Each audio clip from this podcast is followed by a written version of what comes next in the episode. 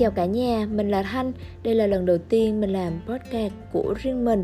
Và ở đây mình muốn mọi người cùng nhau chia sẻ những niềm vui, nỗi buồn, những chuyện vặt vãnh trong cuộc sống, trong tình yêu, hôn nhân và gia đình. Và mình gọi đó là góc tối. Thì tại sao là góc tối? Tại vì ắt hẳn trong cuộc sống của chúng ta, ở nơi công sở nè, ở gia đình thì ai cũng có những góc khuất của riêng mình và có những điều không thể bộc lộ với ai cả. Nhưng mà khi mà chúng ta đến chỗ làm thì chúng ta phải thể hiện được trạng thái vui vẻ, tươi tắn để không ảnh hưởng đến công việc.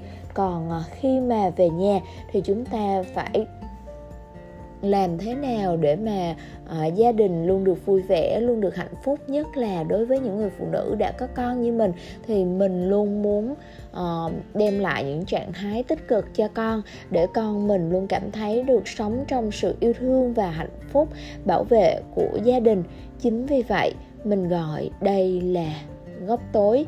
Góc tối là nơi thể hiện những góc khuất, nhưng khác với góc khuất ở chỗ góc khuất là nơi chúng ta có những trạng thái cảm xúc có thể là tiêu cực nhiều hơn tích cực nè, như khổ đau, tức giận, đôi khi có cả ghen tuông hoặc thất bại nè, hoặc cô đơn. Nhưng với mình, góc tối là nơi ngoài những cảm xúc tiêu cực đó thì chúng ta có thể trầm ngẫm, nghĩ lại, để từ những cảm xúc tiêu cực đó mình trải lòng, mình loại bỏ và đi đến những cảm xúc tích cực như hạnh phúc, yêu thương, tha thứ, thành công, hiến tặng, cả tạ ơn, vân vân.